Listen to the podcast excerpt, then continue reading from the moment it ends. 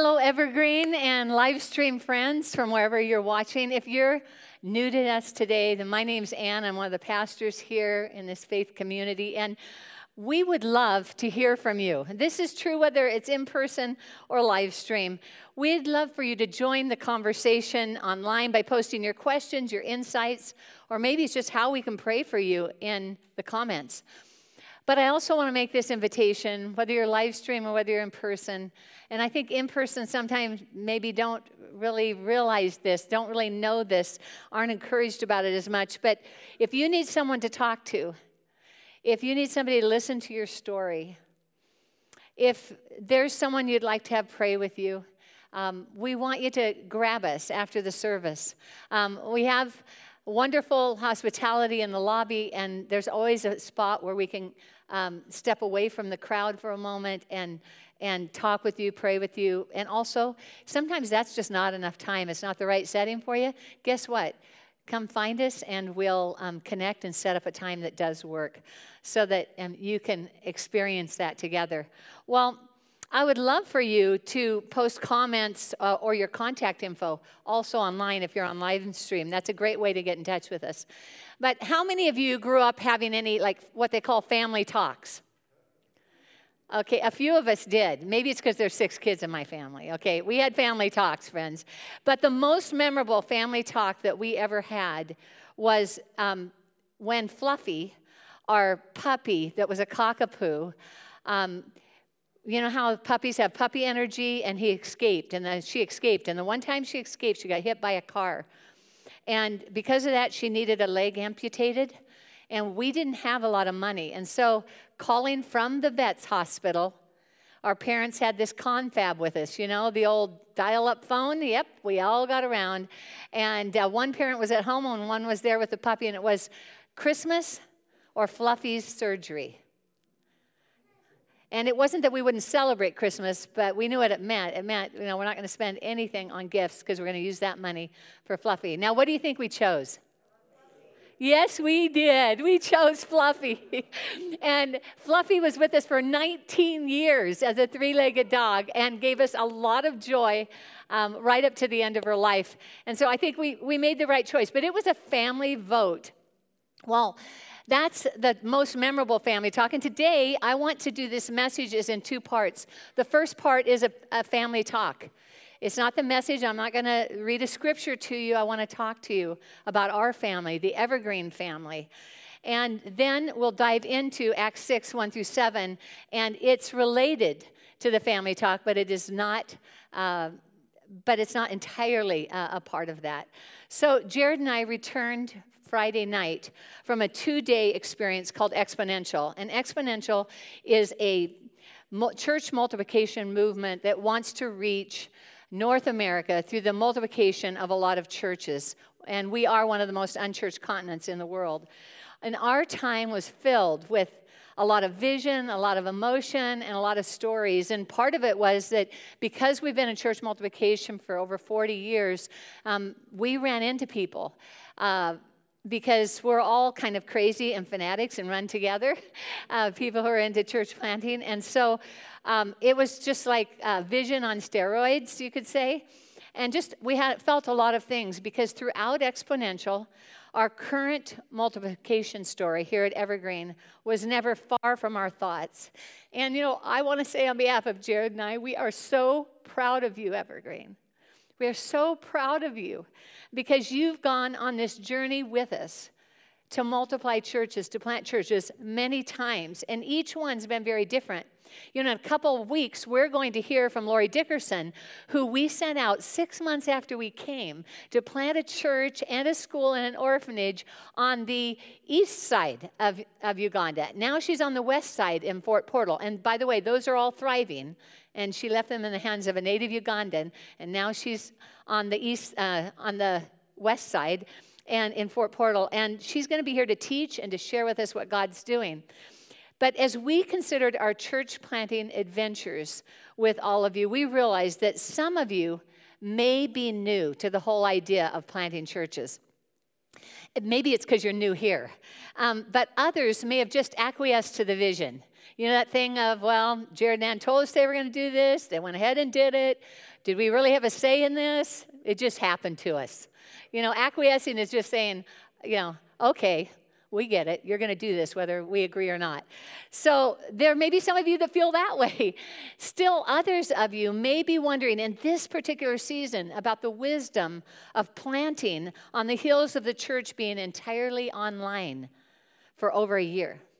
You see, a lot of relationships were already disrupted, some of them disconnected.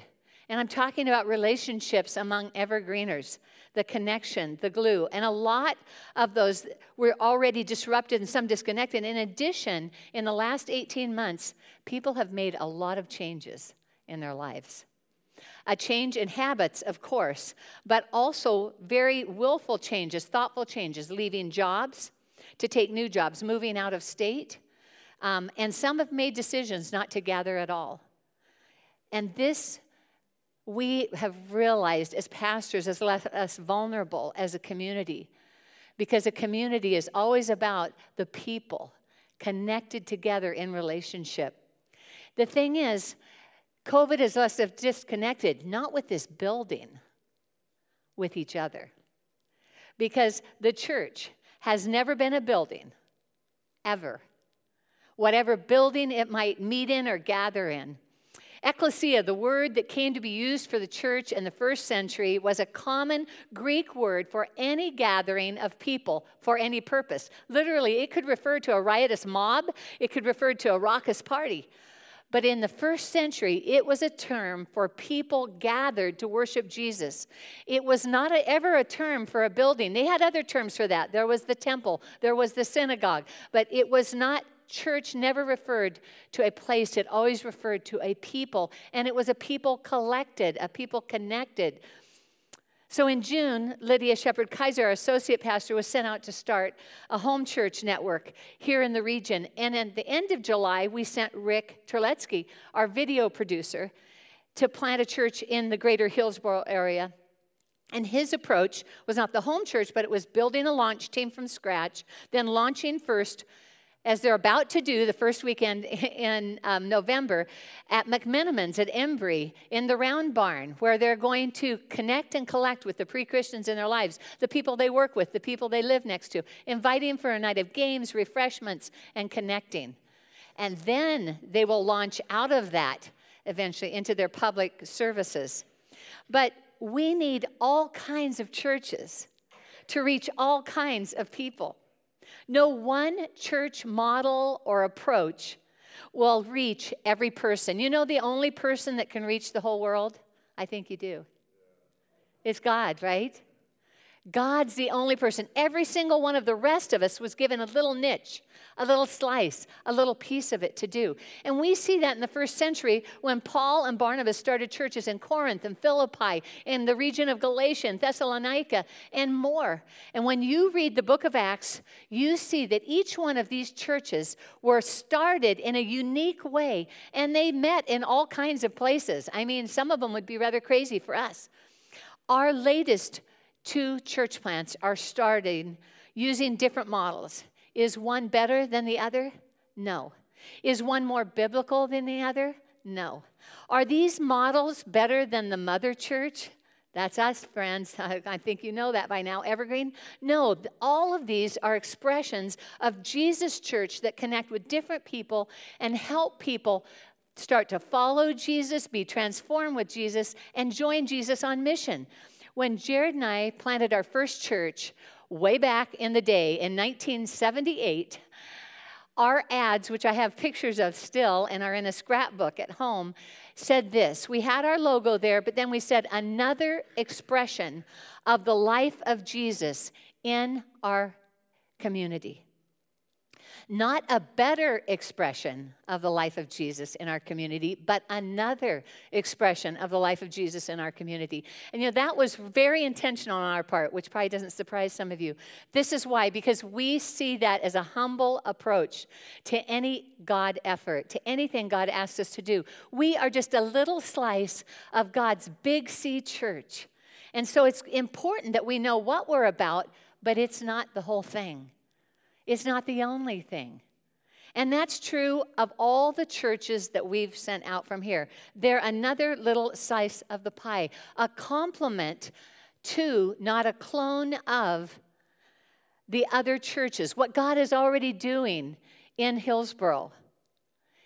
And He's up to a lot of good things through a lot of great churches. Wouldn't you agree? Yeah, I love what he's doing. So we send to extend God's kingdom, and we want to cheer these church planters on and celebrate um, as they help people find and follow Jesus. It's so important. They need our encouragement. But here's the deal.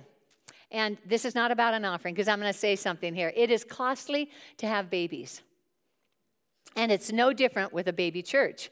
Okay, anybody who's ever had a baby know it's costly in a lot of ways, okay?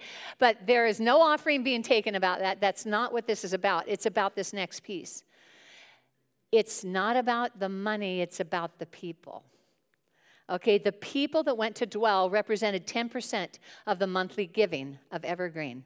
That's about what we expected Jared and I, as we tried to anticipate, that we, you know, we only had a couple months to figure it out, but we did look at that, and that didn't surprise us. Now, if you're in church planting circles, you know that the mother church can give up about 10% of its people, its, its finances, those kinds of things, without starting to hurt, without hemorrhaging. Uh, as we know, that happens with mothers when they give too much. Even more important, though, than that 10%, which is every month, that is, is the fact that those are our friends. Those are leaders from here that have been raised up here. Those are volunteers that have been amazing here. Those are our kids' friends. Those are our friends. People we've shared life with, people we've had stories with. And that, my friends, hurts. It's very important that we acknowledge that.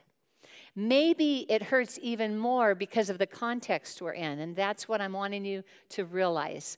That doing this in a time of COVID, when Jared and I were at Exponential, there was not one person we talked to, one church planter we talked to, that was being sent out during COVID, that was doing it during this time. They all were just pre COVID or plans to do it when COVID ends. So it, it was a, it's a very tumultuous time. And this is the thing in COVID, we've already let go of a lot. Don't you feel that way? Is anybody else with us? I know that Jared and I feel that way. We'd already let go of so much.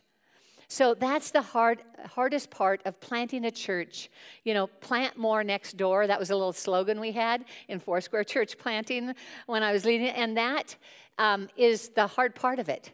Planting more next door always means you're going to send people, and that relationship thing happens. So these people are near us, but they're not with us. One of our, my leaders yesterday was uh, told me that it's hard to figure out who's with us, who's here at Evergreen now, who are we now in terms of the people, because all of this happened when we were just starting to come back. We were four months into coming back from uh, not being meeting together, you know. So we hadn't had time for everybody to get back. Well, I just want you to know that we feel that with you we do feel that. And I think it's better if we just acknowledge that's, that's just being human beings. It means that we care for each other. It means that we love each other. It means that we love the people that we sent. And it means we sent some of our best. That's awesome. But our initial evergreen commitment then to Kingship was $25,000. And that's a, that was a one time gift. But I want you to know that Jared and I gave $5,000 to that plant before the church ever committed. It's not part of the 25,000. Now I, I can lose my reward in heaven, that's okay. As I want you to know that for a very uh, firm reason. Why? Because leaders should always go first in serving and giving. That's what we believe Jesus modeled, and we wouldn't ask you to do something that we weren't doing first. So, in a couple weeks, I think on the 27th of October, then uh, Kingship will actually get their check for $25,000. And, and you're going to have a hand in all the kingdom stuff that happens through that church plant, just like we will through Dwell. So, we're investing in an on site studio that we've talked about a couple weeks ago that's going to film a podcast that will be a precursor to our digital church plant, reaching out to young families, delivering meaningful content for them without geographic boundaries. That's the cool thing about online.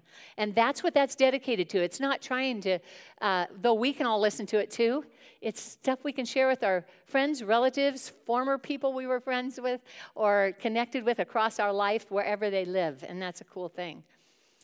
But do you know what Jared and I see when we see those dollars going out? We don't see dollar signs. We see people, like the brother of a church planter friend of ours who agreed to play guitar for the worship band, but he didn't know Jesus. He just agreed to be part of that crazy gang. He came to Christ after months of playing guitar for worship for them. Not leading worship, playing for it. For people meeting Jesus, experiencing his love, I see their faces. I can look back across the many plants we've been part of, and that's who I see. I see them meeting in a coffee shop, in a living room, a community hall, a repurposed business, a bar, on a digital screen gathering, or person invited to a weekend gathering here at Evergreen. One of my dear friends made her first appearance here at Summerfest, an event that we did outdoors here for several years at Evergreen. She came and they won at bingo, and she came back for a service, and six weeks later, she gave her heart to Christ. This is all about people finding Jesus, and we agree with the Apostle Paul that by all means, let's win some. By all means, let's win some. That's why we can celebrate. That's why we can keep on moving forward. So, from the start, as your pastors, 12 years ago, we've talked about being the Antioch church, a sending church committed to planting churches that leads and teaches with a team. And man, I just want to stop and say, don't we have an amazing team? We've got Carlos and Ilse and, and Natalia and Kim and Jordan, and the list could just go on. And we've got Braden back there on sound. There is, yeah.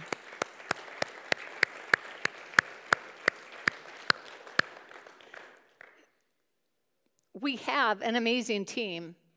And we have a church that values kids and students as much as any adult. We shift our resources to kids and students. We give our best leaders, our best volunteers, and our first dollars to kids and to students here.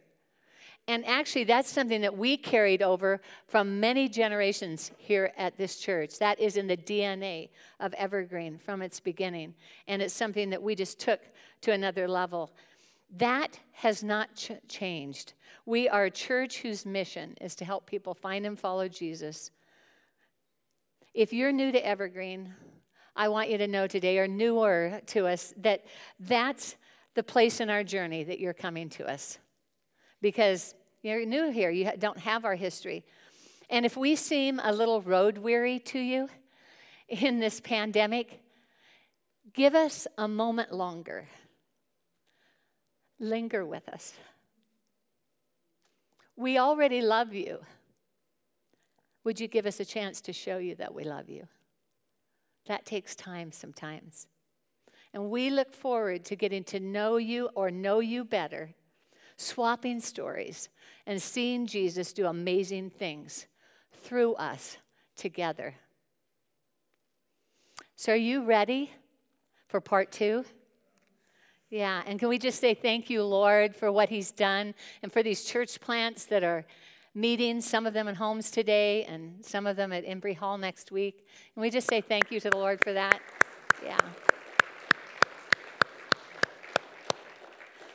So there's an African proverb that says if you want to go fast, go alone. If you want to go far, go with others. You know, Michael Jordan was a superstar basketball player, but some of us don't realize that the four seasons that he scored the most points, his team did not win an NBA championship.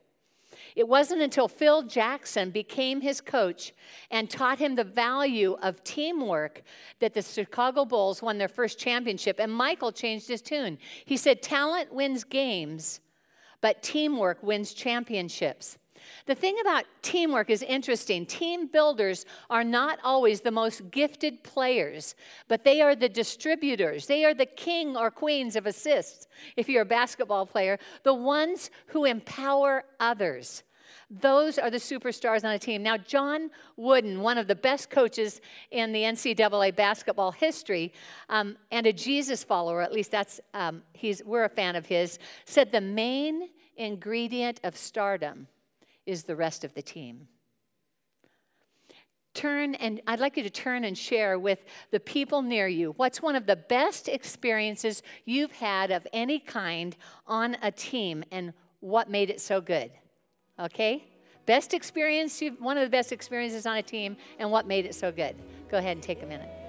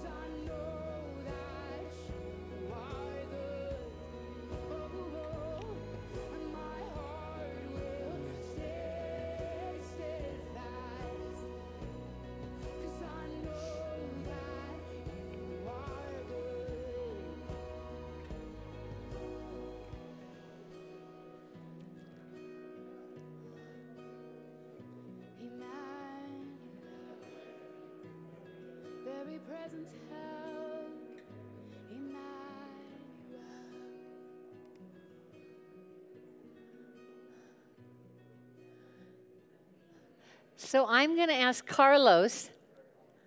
He's got a microphone. And I'm going to ask a few of you to share not the story of the team, but what you said made that team experience so good. So he's going to bring that mic around. Would you raise your hand if you can if you have one to share? What made the team that was so great for you?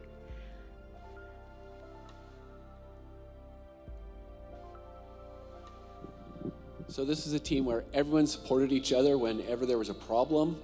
There were people to help, and you always knew somebody was there backing you up. That's awesome. Always somebody to help. You always knew someone had your back and would help you out. That's awesome. Someone else? What made your team experience so great?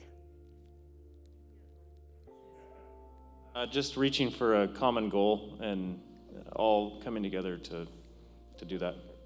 Great. A common goal that everybody focused on together. That's awesome, Nick. Thanks. One more, yeah. A lot of grace.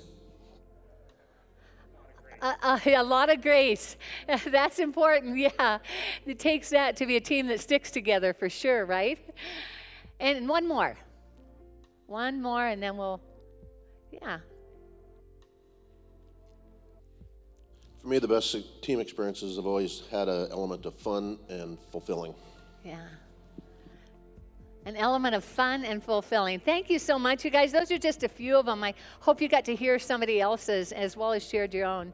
You see, today is about empowering others to serve, widening our circles of relationship to include and empower others. And who would have thought that a complaint could be the springboard for that in our lives? A complaint can be the springboard for empowering others, for each one of us. So, what do you do when someone complains about what you're doing or not doing? I mean, isn't that a dangerous question during this season? Yeah, because people are dipped in gasoline. I think that a lot of people get angry, lash out, withdraw, or drop out. Um, drop out means they go silent, ghost you, right? Yeah, that happens too. So, how can you and I influence what happens next? You can be the start I can be the start of a better outcome, particularly in this this community we call Evergreen. So we're going to look at a complaint that came to the early church and how they moved from complaint to agreement to thriving by including and empowering others. So, Acts 6, 1 through 7, that's where we're at today. If you'd follow along with me, in those days, when the number of disciples was increasing, the Hellenistic Jews among them complained against the Hebraic Jews because their widows were being overlooked in the daily distribution of food. So the 12 gathered all the disciples together and said, It would not be right for us to neglect the ministry of the Word of God in order to wait on tables. Brothers and sisters, choose seven men from among you who are known to be full of the Spirit and wisdom. We'll turn this responsibility over to them and we'll give our attention to prayer and the ministry of the Word. Now, this proposal pleased the whole group, and they chose Stephen, a man full of faith and of the Holy Spirit also Philip, Prochorus, Nicanor, Timon, Parmenas, and Nicholas from Antioch, a convert to Judaism.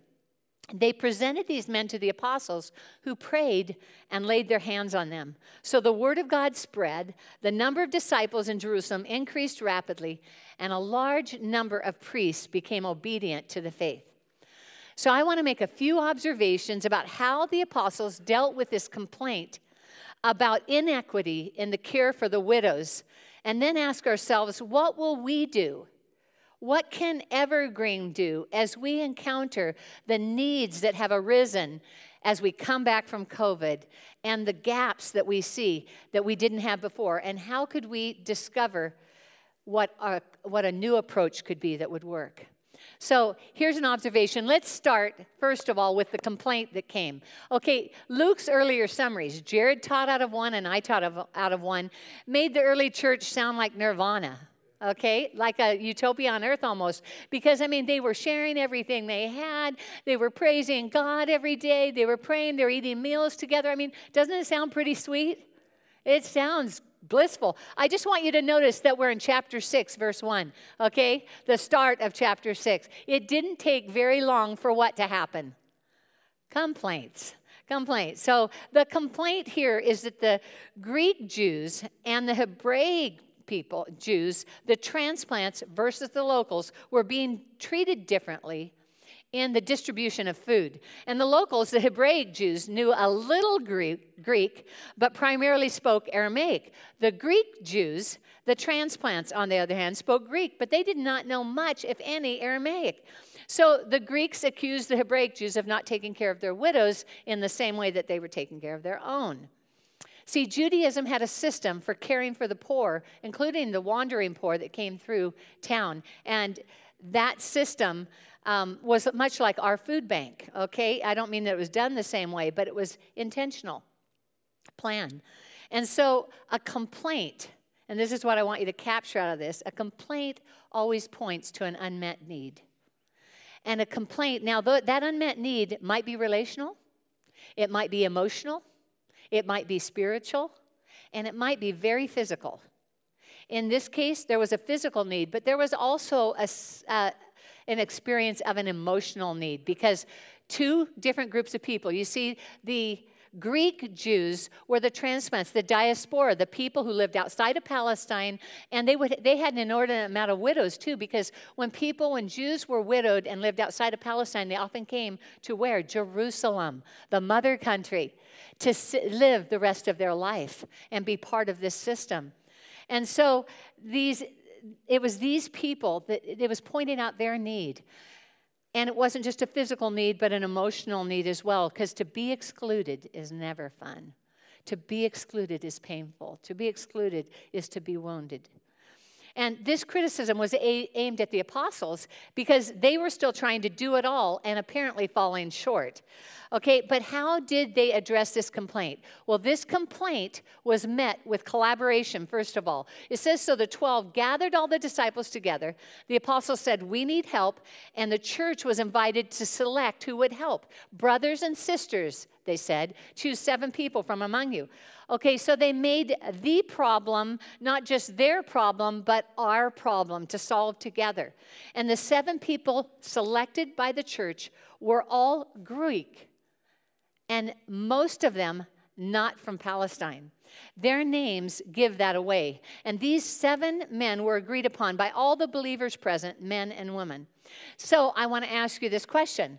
They found a way to move forward, but was this the most efficient way to address this complaint? Maybe not.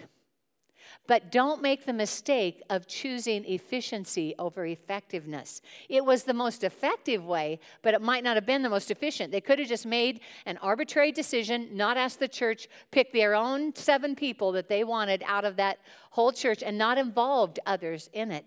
But they chose to collaborate in it. And isn't this one of the most common reasons people don't want to collaborate? Efficiency. It takes time to listen. It takes time to gather a group of people together. Oh my goodness, during COVID, it, it takes forever. And so it, it, could be really interesting to try to do that. And it's one of our most common excuses for it. We even, this is one of the temptations we have in parenting. And, and parents' families are one of the most important teams that we'll ever have. One of my heroes in the faith, Dr. Howard Hendricks, said, Whatever you do for your children that they can do for themselves handicaps them in their future. But isn't that the temptation to, when they struggle to do the dishes or make the bed or place their order with a wait person or write that paper for school or complete that project or get to make their college decision or decide on that first job? As tempting as it is for us to take over as tempting as it is to not allow that collaboration, to actually coach them through it, we have to resist, resist the urge and show them how to find their way forward, sometimes with a little coaching. Now, the apostles resisted the urge to make the decision to get things done faster by collaborating. And I want you to know something collaboration speaks louder than words. Here's what it says to the people you invite in it says, I value what you think. It says, I believe in you. It says, You're better than me at some things. That's why I need you, your help with this. So they collaborated and they stayed focused on their assignment. We say, stay in your lane. The apostles, the 12, decided to stay in their lane. They said, we'll give our attention to prayer and the ministry of the word. The big idea out of this is we are not the answer to every need. Even though that need may be brought to us, we may not be the answer to it. So we need to collaborate if we're going to get that out. We need to stay in our lane. The apostles knew their assignment, so instead of continuing to say, no, we'll take care of that, we'll just try a little harder, right? Because they were the ones doing it, folks. This is the last time you will see the, the 12 apostles referred to as the 12. It is the last time in Acts and in the Bible that you'll hear that. This is why it was never just the 12 again. This was the expansion of that initial leadership team, the first expansion, and it all happened with a complaint. So, what I want you to know, though, is that this was not the apostles saying, We're too important to serve this way. Staying in your lane is not about being willing to do family tasks that we do together. It's about knowing what your unique contribution is. And I just want to mention if you don't know what your unique contribution is, well, welcome. You are, you're not alone. A lot of people wonder that. Well, I'd love to have a conversation with you. But also, here's some questions that you can address. Examine your experience. What are you good at? Ask your friends and mentors, what do you see in me? Please ask people to be honest with you. You don't need American Idol kind of friends, okay? You've seen those if you ever watched that show and saw people say, My friends tell me I'm fantastic at this. And then they get up there and it's really bad. Okay? We're uh, good friends spare each other from those moments, okay? okay, experiment, try something and see if it fits. Talk to Jesus about it and spend some time listening. And then identify your passion, because that's a part of it. What excites you makes your heart beat faster, or what creates an explosion of creativity and, and ideas in you. Sometimes you can also do it by looking at your hot button issues. So, serving others provides two kinds of opportunities, and we're talking about empowering others to serve. One is to do what others can't do or need help doing, okay? That's on one side. The others is to do is to help do what only you can do, your unique contribution. And both of these are important. The example of the one is after the 11 o'clock service, when we are having an event or something and we need the chairs stacked, we invite anybody in the congregation to help with that. I call those family tasks. We. We are a family and we share together in those. And this happens at home as well. We have tasks at home that are shared by the family, and depending on your age and the safety for you, which tasks you get to share in. This is different than then being called to uh, be a small group leader for, or lead an event or lead a group of fifth and sixth graders, which we call Vortex.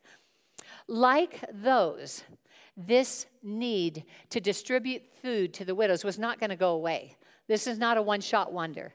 This is not an event that they could just show up on weekend and then they're done. This was an ongoing ministry need. And the people being assigned to wait on tables were treated just like the person selected to follow Moses and lead Israel. You can read about it in Numbers 27, verses 18 through 23. Take a look at that. When Joshua was chosen to follow Moses in leading God's people, and when Barnabas and Paul were sent out in Acts 13, the same things happened. They called, the leaders called them forward, they laid hands on them, and they prayed for them. The other interesting thing is this very, what seems like a very uh, physical task, distributing food, kind of an administrative task, they had to be full of wisdom and full of the Holy Spirit. Same qualifiers as it was to be an apostle, to do any of these other things. There's no hierarchy. See, with God, He doesn't see it as if you're teaching vortex, that's less important than if you're teaching here on this stage. And it doesn't say that if I'm leading worship here, it's more important than leading worship for our youth or our students, or that the person who cleans the toys in our nursery, that job isn't as important. God doesn't have that ranking. That's something that we get tempted to do. Literally, your unique contribution is what you bring, and every contribution matters with God. Every single one. And the truth is, no matter what stage of life we're in, He has a unique contribution for us. But depending on your stage of life, it's not the same. And that's the trick, isn't it? As you go through the seasons of life to discover what's in this season for me, Lord. What do you want in this season? So they collaborated, they stayed in their lane, and they empowered others. And that's the big idea today empowering others. That's our verb. And the team expanded. We'll turn this responsibility over to them, the disciples said. When something needs to get done and it's not being done well, that's a great time to expand your team and share the load. Now, you know this from your family. Haven't you ever seen, you know, mom gets, usually mom gets overwhelmed and suddenly that's when the family meeting comes. Okay, in this family of six it is. Okay, the family meeting comes and now it's like, okay, who, you're going to be doing laundry. You're going to be doing this. Yeah. Um, we had a few of those too, um, as well as being coached through those tasks um, by my mom and dad. So, this is the first mention we have of the early church leadership expanding beyond the 12 apostles. This was their first experience with empowering others then, but it was not the first time they'd seen it. Do you know who they watched do it? Jesus. They had followed, these 12 men had followed Jesus for three years, and they had watched him, first of all, pick them, the 12, out of this big group. And then he picked 70 or 72, depending on the account you read, of the leaders to go out in twos ahead of him into all the cities and prepare those by preaching the gospel and healing people and doing all sorts of cool things there and often did witness Jesus asking them to help him with, with needs that they thought were way over their head. Like, that's above our pay grade, Jesus. You know, you, you're the one who needs to take care of that. Jesus empowered others. I mean, even, even though we, we were kind of messy, he did that. So I want you to think about this. Jesus empowered his disciples. Did they ever let him down? Did they ever do it the way, just the way he would do it? No. No, we know that. So, what are some of the objections we have to empowering others? Because we have objections, people. We do have things, reasons that we hesitate to empower others. Would you raise your hand? And Carlos is going to bring the mic around. Wherever he is. There he is, yeah. Right over here, Patty. You're afraid they won't be able to do it the same way you do it and therefore not as well. Yeah. Yes. That's probably one of the most common. They won't do it like me, being the me, whoever's doing it. Yeah. Sometimes, if someone doesn't maybe have the same agenda that we have. Repeat that one, Carlos, for us. Yeah. If, if they have uh, opposing agendas. Yes. Yeah. Yes. Yeah. That they'll have a they have a hidden agenda that they'll bring up. Yeah. Thanks, you guys.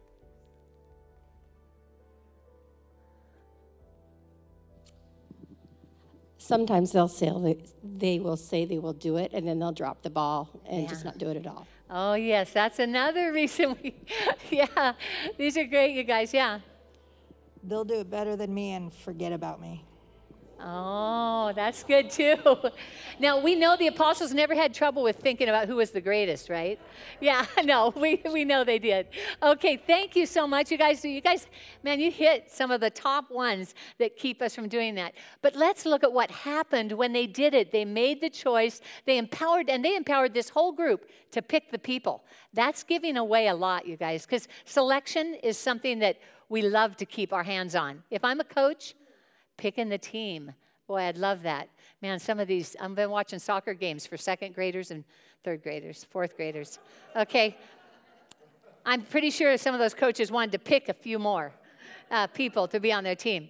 So, the positive outcome of empowering others is evidenced here in the disciple story. It says, So the word of God spread, the number of disciples in Jerusalem increased rapidly, and a large number of priests came to the faith. Did you know at this point in time, there were about 18,000 priests and Levites serving on a rotational basis at the temple? And a lot of them were getting saved. These are Jewish priests who, in looking for the Messiah, finally came to believe that Jesus was the one. Even though he didn't come and overthrow Rome and came instead as this humble servant, they finally realized it and started getting saved. So if you want to go fast, go alone. If you want to go further, go with others. Just one story, and then we'll talk about us, our application. So, we had a wonderful encounter the first night of the Exponential Conference this week with someone that we hadn't seen for probably about 18 years. Um, he, we had hired him only months after he decided to follow Jesus when he was 23 years old, 20 years ago. Nathan was attending the event for the company that he works for that helps church planters with capital projects. And he asked us if he could take us to breakfast. Now, Jared and I both felt like he was on a mission. He found us that night and sought us out after we'd already talked to him earlier. And when we sat down to have breakfast, we knew he was because he started right in and he explained, he recounted the story of us hiring him and his incredulity that he got that job and all the things that we let him do. And he got saved out of a very messy story, like the rest of us, right? Um, but he told us about his career journey and how the past 15 years he's tried to do the same for others as we did for him. He said, You believed in me as a young man, fresh out of college and brand new to faith, and you gave me an opportunity. Thank you. Isn't that what we want to do for others? We want to believe in them. We want to empower them. We want to strike out the objections and let go of control and see them do that for others as well as they continue on their journey. So, as a church that sends out and plants new churches, that creates new needs and new messes. And we have many opportunities right now to collaborate and empower others to serve using their unique contribution so that our community, Evergreen, the mother church, can thrive and see more people decide to follow Jesus. So, how do we do that? We do that with you. Whether you're watching on live stream today or you're in person with us, we need you. We need you to step out and into your unique contribution in this season of your life. I don't know what your last season was like or about, but I do know that God has something for you in a unique contribution in this season.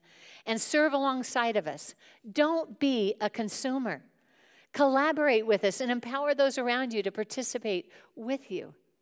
If you're wondering what your unique contribution is, you can ask any of the pastors, and we'll be happy to sit down with you. You can ask a leader in your life that's maybe a volunteer leader here at Evergreen. We have amazing people that are leading other ministry areas here that you could also talk to. What's your next step to thriving? I know what Evergreens is it's you. It's you stepping off of sidelines or out of spectator seats or away from the comfort of home and coming together. It doesn't matter what the building is, but it does matter about the relationships. And we need you, and we want you, and we love you. Would you pray with me? Jesus, I thank you. I thank you, Lord, that you're the Lord of the church, that you're doing amazing things. Lord, across your big world, even in the midst of COVID, Lord. And right now, I just ask and pray that each one of us would step up and into our unique contributions. Lord, those aren't measured by how many hours and all of that. It's measured by obedience, it's measured by what you're calling us to do, what you've equipped us to do. So we trust you, Lord of the church, to begin speaking to people in that way. And Lord, our answer is yes. We want to follow you. We want to be those people who are transformed by you, and we want to bring a whole bunch of people with us. So, Lord, would you help us to see our way forward? Would you help people to take their next step, even this week, Lord, to take their next step forward and do their part in being community together, being ecclesia, that called out group of people that can meet anywhere, any place, and see your kingdom come. In Jesus' name. Amen.